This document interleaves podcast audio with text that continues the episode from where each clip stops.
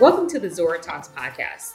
Today, I'm joined by Jordan Buckner, who has been recognized by Forbes 30 under 30, and he recently embarked on his new venture, foodbevy.com, which he founded in April of 2020.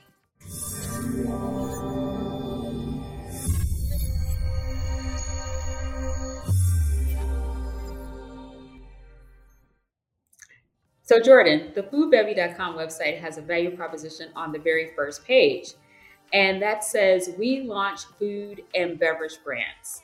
Can you tell us a little bit about what prompted you to launch this business in the midst of COVID? Thanks so much for having me on. Excited to be here. So, Exactly like you said, with Food Bevy, my whole goal is to be a resource and launch pad for anyone with a natural food or beverage product to really help them be successful. And really saw this as a need over the past eight years that I've been in the food and beverage industry of founders starting out, trying to build their product, and encountering the same obstacles that frankly every other founder faces but their experience is like they're going through it for the first time and no one's there to help them. There are a series of kind of disparate incubators and accelerators that exist but honestly most founders go to google when they're searching for anything related to their business and so I built FoodBevy really to be a hub for all the documents, information, resources, connections that you could need as an early stage founder so that you could really use those tools to focus on growing your business. I started the company and really launched in April, but I've been in 2020, but I've been doing this work for years now. You know, just from having my own company, T Squares, I was constantly talking to other founders who were saying, hey jordan do you know how to get into whole foods and the buyer there? Or hey jordan i'm looking for contract manufacturers. Who's a good person to work with or who should i stay away from? And i was giving all these kind of personal recommendations which were great but that's when i recognized there's a greater need that founders were looking for this community of other founders to really get help and information for. And so that's when I started Food Bevy, and it's been a crazy kind of great journey so far. We now have over 600 founders of food and beverage companies on our platform and over 3,000 industry partners as well. Oh, wow. In such a short time, you really made some traction.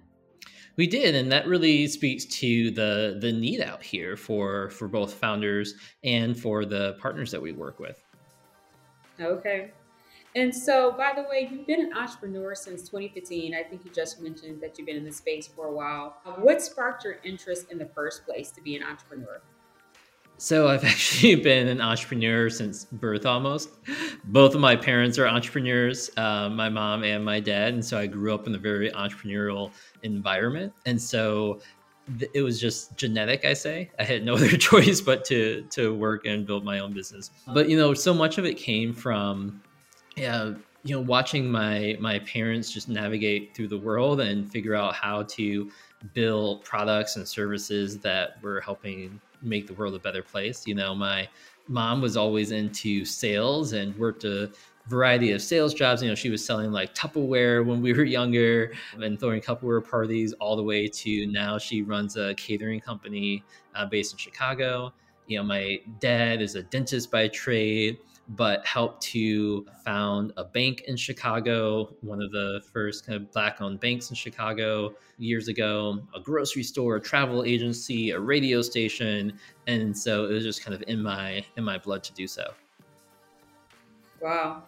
And uh, I also saw that you were raised on the south side of Chicago. So, what impact has that had on you in general and as an entrepreneur? A great impact. You know, I'm very proud that I was born and raised on the south side of Chicago um, and had a variety of life experiences that really shaped me, right? So I lived in a neighborhood that was like 99% black. And I went to school, you know, I was luckily enough to go to a school that was a private um, school in Chicago, but it was probably like you know 85% white and so i had to learn how to navigate these spaces kind of going from one neighborhood to my school every day and seeing a diversity of experiences diversity of uh, relationships and understanding how to to relate to everyone kind of grew up with. And so it was very interesting in just shaping how I viewed the world, how I saw people, and the commonalities that everyone has together. And that really led me to having this perspective where I could ask questions, I could um, look at you know things that might have considered been considered like traditions and understand that there's always a different viewpoint and there's always another way of seeing the world. Yeah. That's a that's a great back, background I actually grew up in Detroit, and it's it's like uh, probably like ninety percent black where I lived for sure. Well, actually, it was probably like hundred percent black. yeah. So it's very good experience, I think, to be able to have that diverse background. We relate to both types of, you know, different types of um, demographics. I didn't really get that until I went to college. Um, and by the way, I, I, see that we went to the same college, University of Michigan. Yeah, go um, blue. Go blue. I know. Um, yeah, so it's such a great experience to have, and I know it served you well. So, in line with that, what lessons as an entrepreneur have you been able to bring into your businesses, and especially this business? Yeah, so I think the most important thing for me over the last year was really reflecting on my personal why you know, my entire life, I was always looking at the world in terms of understanding what problems were out there and existing and what could be solved. And that led me to create a variety of businesses, you know, from my, I had like a t shirt business going into college and, um, you know, T and had a meal kit delivery company, kind of like a blue apron or plated, transitioned them into T squares. And all along the way, I was really kind of finding my footing and understanding why I was doing the things I could do and how to make an impact in the world. And I talk about this with my wife all the time is the importance of having a personal mission statement, which are the the vision for your own life and how you go about doing things. And as it relates to business, I realized for me that I love building. I love building either you know products or services, doesn't really matter, but doing so in a way that um, improves people's lives and actually has like a real impact on on people that I can see and know and know their names, but also doing so in a way that helps to um, educate and mentor others along the way. And so, you know, last year with the pandemic, I was really reflecting on how can I best live out my my values and my mission statement, and that's where Food Bevy came along to say, hey, I can actually you know have years of experience working and building a cpg product that i can use to help other founders um, so that they don't have to experience the same hardships that i had to go through. And then also build a community around it so that we could all teach and give back to one another and build a thriving um, environment for one another. Mm-hmm. yeah makes sense. And so you mentioned t squares. What is going on with t squares right now yeah, so you know, T squares were a line of superfood energy bars, and one thing that we learned with that product was they, you know, we were kind of new. It was a new subcategory that we were building in the industry. I, you know, some people eat protein bars, and our whole thesis was that there's a need for um, energy bars for mental energy instead of just physical energy, since everyone's kind of sitting at a desk all day long. Um, and what we actually found was that the channel that we sold best in was in corporate offices. And so places like WeWork spaces, we had clients including LinkedIn and um, PayPal and all these other kind of large startup offices, and it was going great. So leading into 2020, you know, probably about 80% of all of our business was selling to corporate offices, and we just brought on a bunch of new clients, and then the pandemic happened. And so with that, you know, every office across every sector pretty much shut down, not just in the US, but around the entire world. And so we saw our business model just completely get disrupted. And so, you know, we did some work on on e-commerce and selling there, but you know, at the time, just energy bars as well was not a thriving kind of category. And so we ended up in currently now kind of suspending our operations, taking another look at how we can um, relaunch or, or, give back from here. And then, kind of in the meantime, in the downtime, that's where I've been focusing my energy on um, food bevy, and then also um, home with uh, my one and a half year old daughter as well. Mm. Okay, so you pivoted in both from personal and professional life, uh, and it's a, a sign of a true entrepreneur. So I commend you on that. to really take advantage of this opportunity to get back. No, so, I appreciate it. Yeah. You do you think you're going to um, get started back with Food Bevy now that people are slowly going back into the office?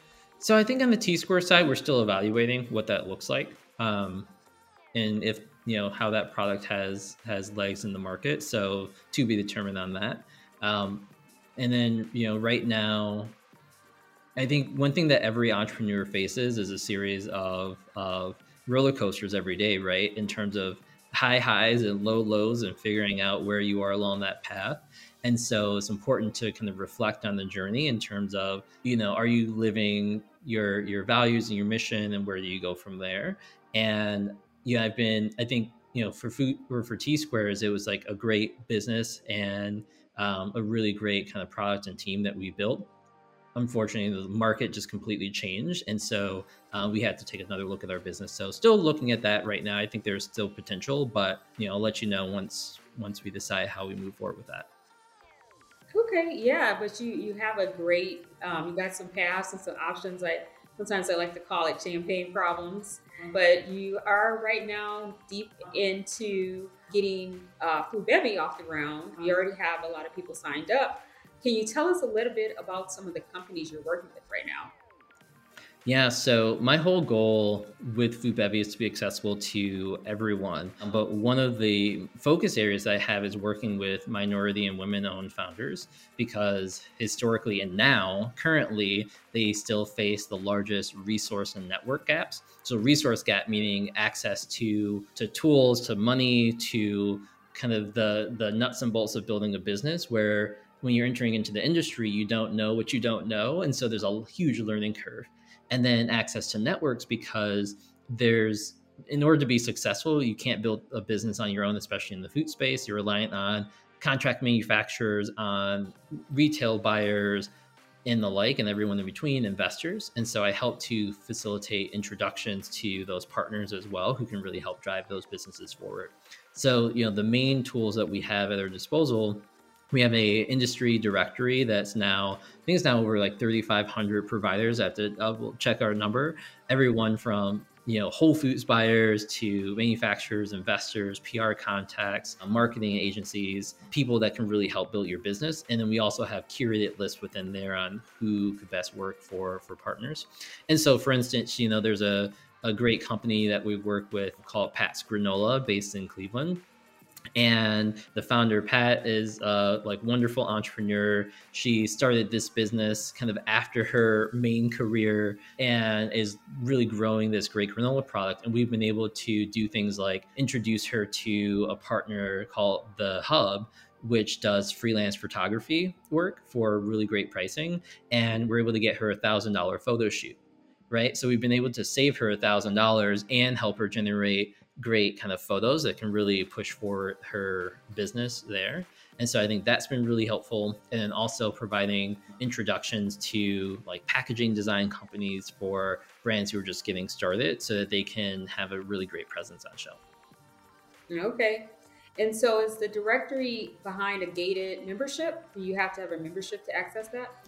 We do have a membership just to help support the platform, but try to make it super affordable for founders. So for any kind of food and beverage founder, it's just $360 for the year to get on the platform that gets access to everything and all of our resources. Um, and then for any kind of partners, think like marketing agencies or consultancies that are interested in working with our founders, there's a membership fee for them as well. But my whole my whole job I kind of see is facilitating those great connections between founders and the right partner who's going to be a good fit for their business. Okay. In terms of what you're doing now, are there any initiatives that you have gone going on?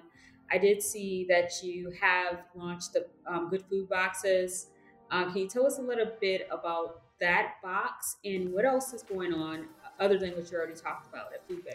Yeah, so one of the things I'm talking to founders that I recognize is a lot of them said, Hey, Jordan, like these resources are really great. I'm using them to build my business. But what I really need is getting my product into the hands and mouths of more customers. And so that led to the creation of Good Food Brands and our subscription kind of discovery boxes, where each quarter we highlight great entrepreneurs, um, diverse founders around certain themes, and help them get exposure to new customers. So our current box that we have is for May is celebrating Asian American Pacific Islander Heritage Month, and so we're featuring eight great um, Asian founders in our boxes, and those are available at goodfoodbrands.org. And it's really designed for consumers who you know are health interested in products that are good for your taste buds, good for your health, and good for your community. Um, so you can try them and meet really great founders to support. One of the challenges with founders just starting out is that if you're based in Chicago, you might not be able to get your products into the grocery stores in California and Texas and New York. And so by having our discovery box, people across the entire country can find really great snacks that might be local to a certain area and be able to buy and support those brands. And then the ones that they like, they can go back and you know order more directly from the brand themselves. And so in that way, we're hoping helping both kind of consumers find really great products that are unique and different and great. And then we're also helping the founders get much needed exposure. Yeah, I was looking at the box and I saw some products that I really wanted to try. How would our listeners sign up for the boxes? Do they just go to your website? You can just go to goodfoodbrands.org and you can buy either a single box or sign up for our quarterly subscription. And then once you order those, they'll get shipped right out to your home. You can try everything out. And the unique thing that we do as well, we're very focused on the stories behind the founders and the products themselves. So you can actually learn about the person or people behind each of the brands that you're supporting. Yeah, I, I, I saw some cookies that I wanted to try in one of your one of your last boxes. So I'm definitely going to have to uh, subscribe and get access to these products because they're not necessarily. Were you saying they're not necessarily available in a local a local store like a Whole Foods? Right. So most of them, there there are some of them. Like um, in February, feature one of our partners, Partake Foods, and they've been growing rapidly. They're available in um, Whole Foods and Target, and now in Trader Joe's as well.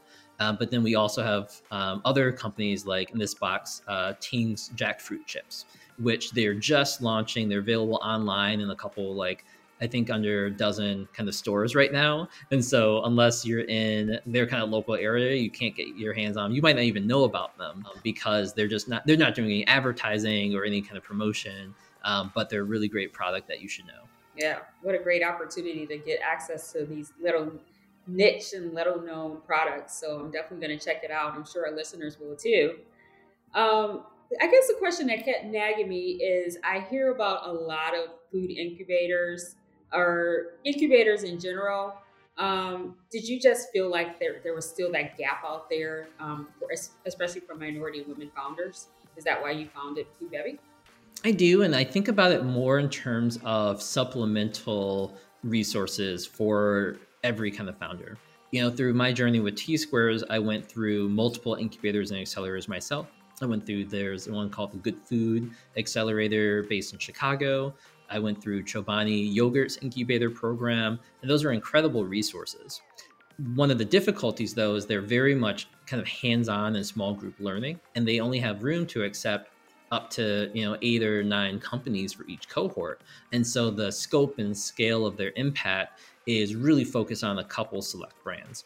And so, what I want to do with Food Bevy is make a resource that was easily accessible for everyone right? Whether you were just starting or you were kind of further along on your journey, um, to provide a resource that you can jump in and access. Our platform is more of a DIY model where we don't have set cohorts or programs that you learn from, more so for the entrepreneurs who have their kind of basic product figured out at least, they're selling in stores, and they're looking to take their business to the next level. And so they kind of know what to do, but we provide the information on how to actually do it. We provide kind of contact information. We have really detailed webinars um, and a lot of other great information so that they can take actionable and practical steps to growing their business. Okay. And so uh, it's a DIY, a do it yourself um, platform. Um, but you did mention it's a community. So are there opportunities for the community members to interact with each other and ask questions amongst themselves? Yeah, there are. So we also have a community group that's available so that every founder can jump on and ask questions. So, you know, the other day we had someone asking about where they could find a certain type of packaging. And we had other founders jump into the conversation and say, hey, this is what we use. This is brand that we can recommend. And then we also invite our like packaging supplier partners on the platform as well so that they can share their expertise because they live this world day in and day out and can really talk about the pros and cons of that for for business. And so we've been able to help a founder like avoid using a super kind of form structure unique product or packaging because there were a few manufacturers that could actually use that on an automated line. And so if they would have bought that product and moved that direction they would have had a much more difficult time once they kind of scaled up to a contract manufacturer and so it's those type of learnings and knowledge that we're able to easily share right? Because a founder someone else can say like hey we went through that problem. This is the issue that happened. They can say that in like two seconds or two sentences uh-huh. but for a founder that can save them $30000 and a lot of headache. Yeah that's that's a great opportunity because i'm part of an accelerator right now. And the best part about it is just to be able to commiserate and, and, and also celebrate with other entrepreneurs and then also to learn from them. So I'm sure that that's a definite plus, um, and I'm sure that the community members are definitely value it. So um, moving to a different line of thought or a different train of questions, I wanted to ask you, what do you see as happening in the food and beverage space? What are some trends that you see going on that people should know about? I think a couple of areas. One, with the pandemic, there it created a lot of opportunity for entrepreneurs to start a business in and without the food industry. And so we actually see an influx of new businesses getting started. Um, some of them because you know people unfortunately lost their jobs or their careers and had to kind of pivot to making something else. And then others where people maybe had a well-going career but weren't happy and were able to leave that job and have the funds and resources to, to start a business. I think with that, one of the challenges has been the accessibility for funding. And so, you know, even going back two years ago, there were a lot of investors and both angel investors and venture capitalists who were investing in food and beverage and taking more risks. What happened in the last year is that it really put a lot of the pandemic put strain on companies' business models. Some food companies are doing really well, others are kind of having challenges. And there's a lot, there's still money out there, but it's being concentrated on very, very high growth categories. Things like alternative meats and alternative seafoods, or e commerce businesses who, that have really great metrics already. And so, because there's less funding available for a wider group of consumers, brands and founders are turning to alternative financing sources, which are really taking hold. So, you know, in the past 10 years, Kickstarter has become a really great resource for any founder starting out where they're able to do crowdsourcing essentially from from their community to get like pre-orders for products before they launch that's still going on the other thing that's taken hold is what's called equity crowdfunding which is the ability for founders to actually sell equity, so stock in their companies, on to individual investors um, and then form kind of this larger kind of crowd group to make that investment. And I've seen dozens of food and beverage companies be extremely successful on that platform. I think, you know, one, there's a brand called Akua who makes a seaweed or a kelp jerky, and they are also expanding expanding into kelp burgers, so kind of um, plant based burgers. And they just raised over a million dollars on equity crowdfunding platform, and so I think that's been really great. There's also inventory in, or uh, like inventory revenue share companies where and you can actually they'll actually buy inventory your inventory for your production and then you pay them back kind of a fee for supporting that inventory purchase up front. And so you're able to reduce the risk of making a large inventory purchase out of your own cash and free up cash flow. And you have to, you know, pay a fee on that, but you can do much larger kind of inventory and production runs if you bring on a new client or new customer. And so I think those like alternative financing areas are really, really big right now. And they're allowing companies to thrive in this time where money is really tight. Wow. Yeah, I saw one of those too. It was actually Curl Mix. And they raised, mm-hmm. I know, over a million dollars. I don't recall exactly how much they raised, but I know it was over a million dollars. Um, how do people get started with that? Because it's, it's when I hear it, it sounds complicated. Like, how would they actually get started? You know, it's the biggest thing to be successful doing equity crowdfunding is having a community, right? And so it's they the platforms themselves. There's a number of them. There's one called Republic. There's another one called Start Engine, and a few others, and they have investors kind of on their platform who are looking to find the next big thing, but they also rely on you bringing your own community to to the platform as well to become investors. And so what does that look like, right? If you're a brand who's just starting out and has like a couple customers and 100 Instagram followers, you're not going to be successful. But if you're able to build out a robust kind of social media following, people like you, they like your product, maybe you have 50,000, 100,000 Instagram followers and a couple, you know, thousands of customers who are buying your product, but you're looking to elevate your brand to the next level, that's where it could be really successful when your customers are fans and advocates and literally want part of your business because they love it so much that's where brands are really successful.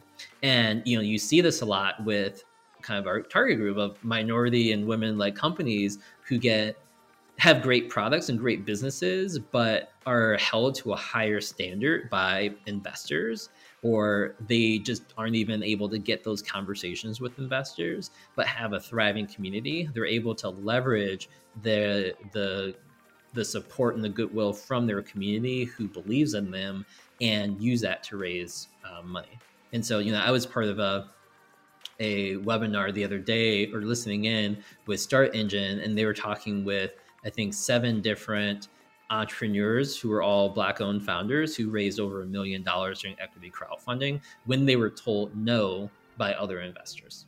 Hmm. Yeah, and I actually was reading an article and they were saying uh, was this company called Sweeten, Sweeten, because I'm looking at re, uh, re, renovating our house here in Detroit, and it said she was one of the only one of few Black African American women that raised over a million dollars but I would start. I'm starting to think that that's going to be less of a less of a, like a unique thing of raising of an African American raising over a million because there's so many alternate funding sources right now. But in the past, like there's been very few um, people of color that have raised over a million dollars. Um, so it's, it's good to hear that there's some other options out there. But it does sound like you need to build a community before you can get to that point. I know Curl Mix, they actually were on Shark Tank, so they were on national TV, and I'm sure they grew their audience by quite a bit just being on TV. Are there any other ways that people can fund their businesses other than just bootstrapping when they're first starting out?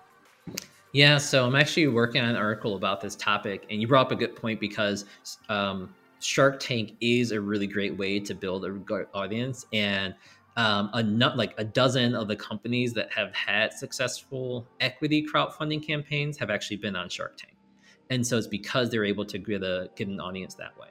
But there are there are other ways. So I think one for brands starting out, I do recommend doing like a Kickstarter campaign. Um, because you're able to use that to generate momentum and interest from a community. It's still the most successful campaigns are better when you have your own community that you can bring, but you can also use it to generate press and um, article mentions, which will bring on followers and investors there.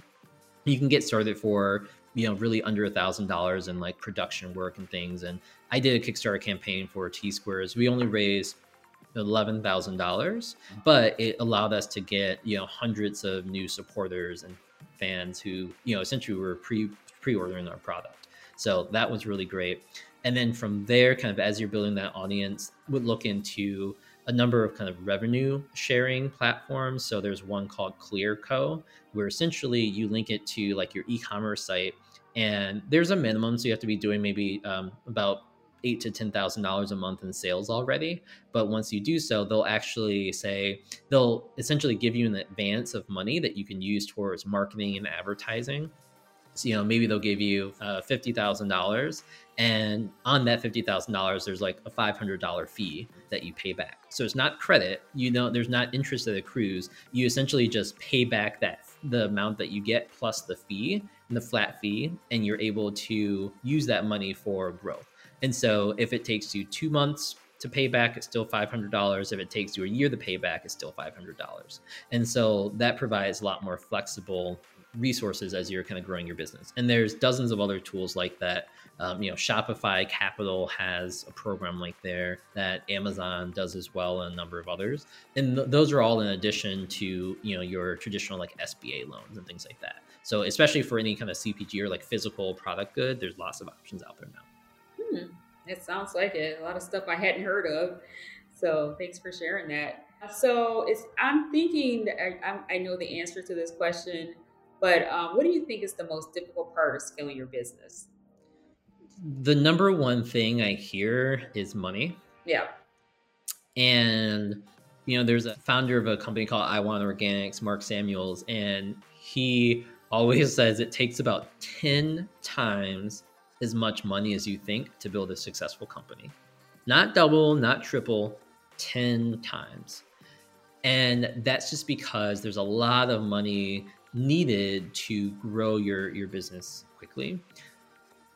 And then the other thing I would say, though, is also equally important is for founders to have a real clear vision on what they want to achieve for their business and why. I just wrote a post about this. You know, you see headlines every day about companies who raise $10 million, $50 million, $100 million. You think, like, wow, I want to be like them. But running a hundred million dollar company is not for everyone. It's incredibly stressful and has its own set of challenges. And a lot of people would honestly be better off running their, a business with themselves or maybe like five people. And so it's really important for founders to really reflect on who they are and what they want and why so that they can stay grounded on their own personal journey and don't get swept up into the hustle culture of today. Mm-hmm. And do you also recommend they have a plan for exit? Because a lot of times uh, people will build their company and they have no idea what they're going to do once they get to a certain level. And then also in terms of like knowing what they want, they may want to like, you know, enjoy exit and, and enjoy life and take the money, you know, and do something else. And so, do you recommend they actually think about that in the beginning? Yes. I always say to begin with the end in mind of what you actually want, because building a company that you want to exit with and when you exit right sell it to maybe a strategic partner or do a ipo initial public offering and go on the stock market are really you know the two ways that most founders exit but i'll tell you both of those are extremely rare. And i hear so many founders talking about hey my goal is to grow the company and sell it in five years. That was my goal when i started with t squares and we were talking with our team. But you make decisions that look a lot different. For instance high growth companies overwhelmingly are not profitable meaning they are losing money every single month. And not just like $100 they're losing tens and hundreds of thousand dollars every single month. And in order to maintain that growth, where's that money going to? Mostly marketing spend. In order to maintain that growth, you have to bring in millions of dollars from investors. And so that means your job as a CEO is constantly pitching investors, trying to bring in money. And oh, by the way, they're not just investors, they become owners of your company. And after a while, it's not your company anymore it's this group's company and you are one of the decision makers, but it's not yours. And a lot of founders don't really understand that starting out. They think, oh, I'll get you know a million dollars, but that might mean you have to give up 30 or 40% of your company. Maybe 10% if you're lucky, but a lot of companies starting out with no traction um, and no record end up giving up a lot more equity. And equity is ownership. And if you don't own your company, then you might not be as satisfied with your day to day life. And so that's why I would say begin with the end in mind because knowing what it takes to sell a company at you know hundreds of millions of dollars a lot of people would choose not to do that you know and just for the their their own lifestyle and so understanding that and how you want your day-to-day life to be is incredibly important Yeah, it, it might be better to have that small kind of family oriented and family culture company versus this large company.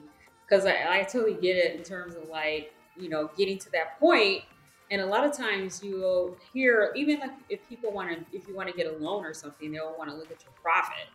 But there's tons of companies that have been successful that haven't made money. You know, they, they didn't make money in the beginning. And you have to be able to have that vision that, okay, this is a good uh, value proposition or a good idea. And eventually you'll get there. And to your point, to, to get to those million impressions or those million eyeballs, you're going to need to spend money on marketing in order to get that awareness out there and even to just like you know beef up the the visuals of the products and things like that. But it's you know it's extremely it's extremely hard to get to that point because everyone's a lot of times they're focused on the profits you know what i mean? How do you recommend you mentioned marketing and how like a lot of the investment is going to go towards marketing how do you recommend that companies approach marketing when they're first starting out and maybe when they're you know, a little bit more established and where when they're out there, they have the word out there and they need to grow. Ooh, this is one of my favorite topics. So for any company starting out, some people are familiar with what's called a marketing or a sales funnel. And for those who don't know, essentially it's a process for introducing your product to a potential customer, educating them, and eventually getting them to purchase there's a couple different models, but I always think about it in terms of a five step model where it goes from awareness to consideration, decision, loyalty, and advocacy at the bottom. And it's called a funnel because you might start with 100 people who see a Facebook ad for your product.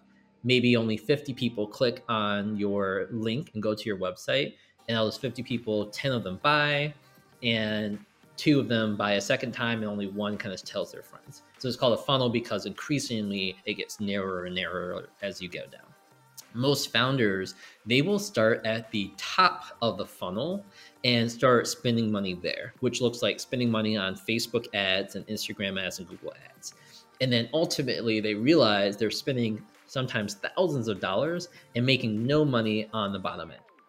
And that's because you can't bring in people by having a what's called a leaky funnel, meaning you don't have everything else figured out in a way that's converting customers to actually making a purchase and then becoming a loyal customer.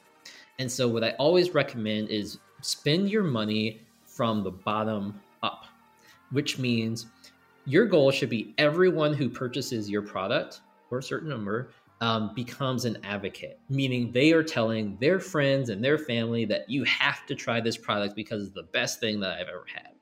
And figure out what you can do to do that. It could be education, it could be calling every customer so that they get to know you and your story and you're like really figuring out what their problem is that you're solving. Or it could even be like incentivizing them with free product to share it to other people.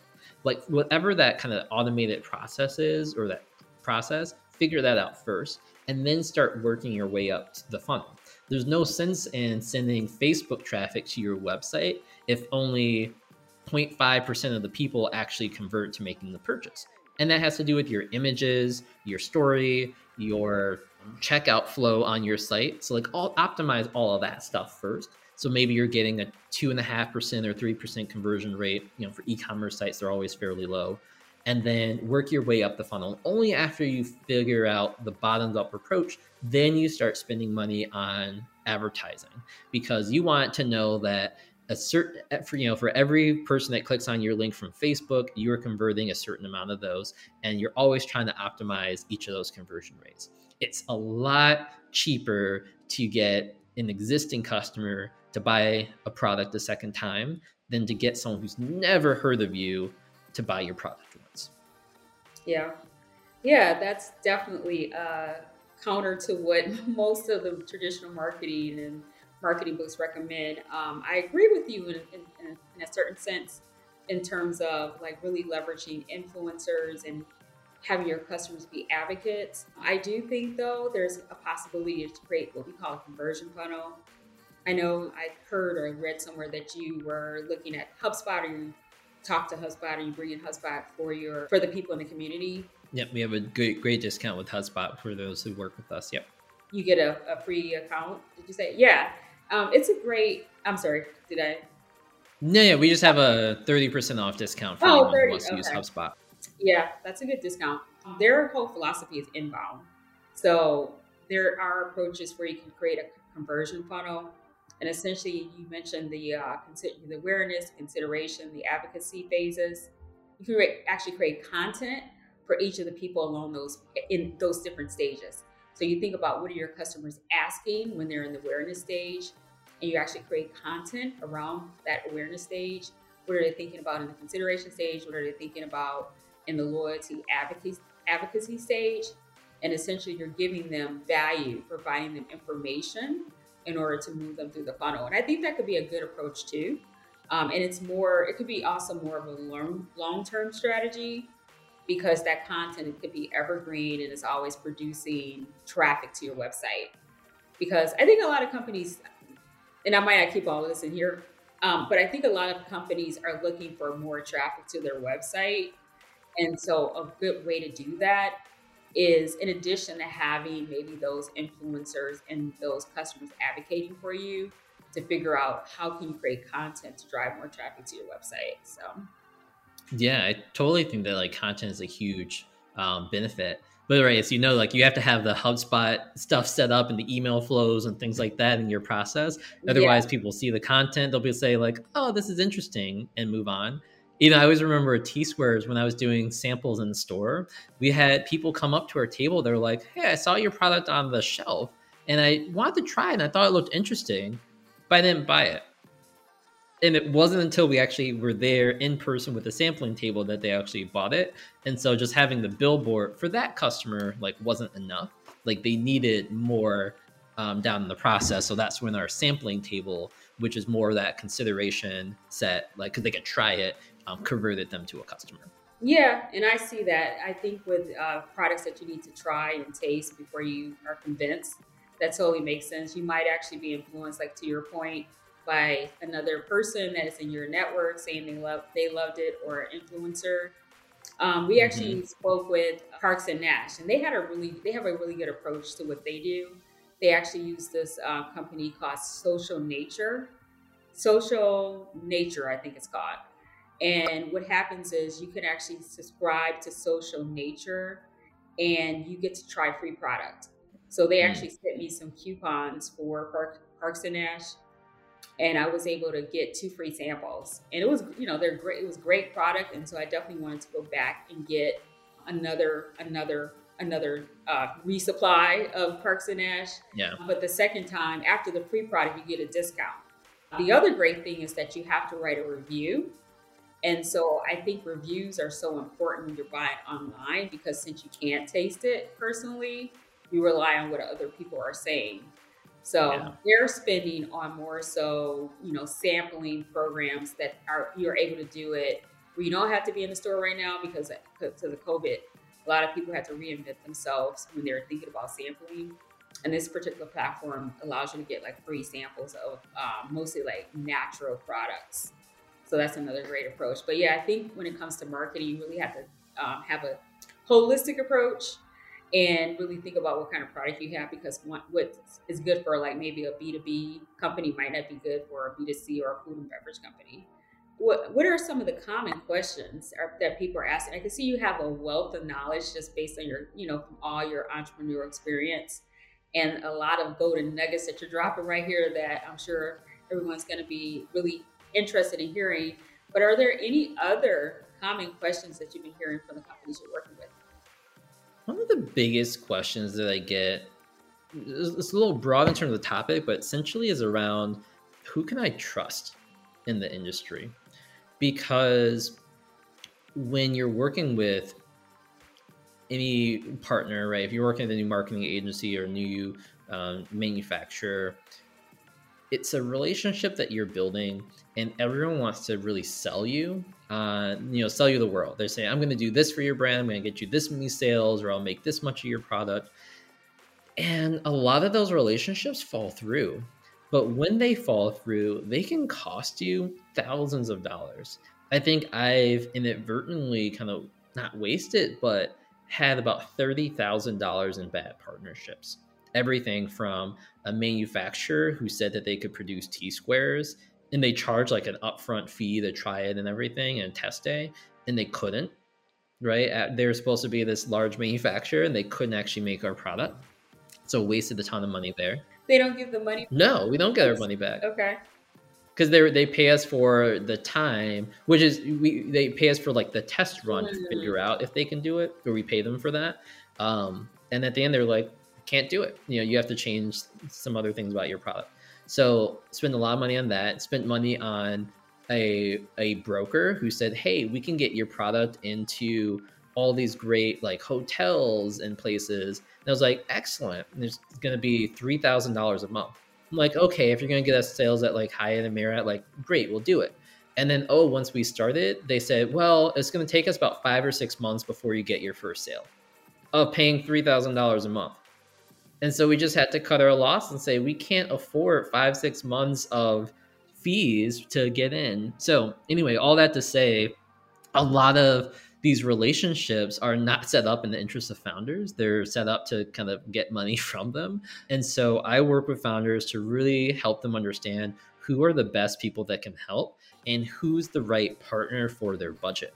You know, I've talked to marketing firms who will do a project for you know the same kind of branding design for $5000 or $75000 each has their minimum quality scale kind of varies based on the pricing, but if you can't afford $75,000, you shouldn't be talking with them. And it's not going to maybe make that huge impact as you would think. And so I really get to know the partners who come onto our platform and asking for feedback and re- reviews from other founders so that I can provide really great feedback and advice because having trusted partners and relationships is what's necessary to growing your business, but it can also be the downfall. Mm-hmm. So, what you're doing now, uh, what gives you energy? What makes you get up every day and, and get excited about the day?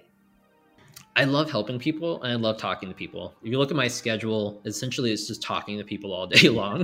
Okay. and that's what I love doing. And not just talking with them, but really sharing and helping them solve their problems. Because at the heart, like I'm a problem solver and love helping other people to get their problem solved and end up in a better place. And so I'm constantly talking with them to understand how I can help. And that's why I go into every conversation I go into, I start with what's going on and how I can help. Um, and that's what really brings me joy and excitement of knowing that I can reach out and really make a difference in people's lives. Mm-hmm. Uh, excellent. So I definitely want to have you back here in about a year and hear about all your successes. But in the meantime, what's next for Food Bevy and where can we find you? Yeah, so for anyone who's a food and beverage or even a health and beauty kind of company in the CPG space, or any partners who want to join to help those companies, check us out at foodbevy.com and you can learn more about joining our community and the resources available. And for those of you interested in um, trying out our products through our Good Food Brands box, you can buy one now at goodfoodbrands.org. And you know what's really next is helping our founders just be successful and, and grow. You know, I I I'm an idea person, and if it was up to me, I would probably have hundred companies. But I came to the realization that I can't. And so instead, I love just helping other people build their companies to be a success and to be part of their journey. And so I want to have everyone who's a Food Bevy member be successful in their journey. And so that's what I'll be working on is initiatives and plans to enable them to do so. Well, thank you, Jordan, for doing what you do. And we look forward to following you on social media and see what you're up to. And again, yeah, we want to have you back in about a year. So mark your calendar. But in the meantime, thanks for joining us and we'll be in touch. Let's do it so. Thanks so much for having me on. I had so much fun.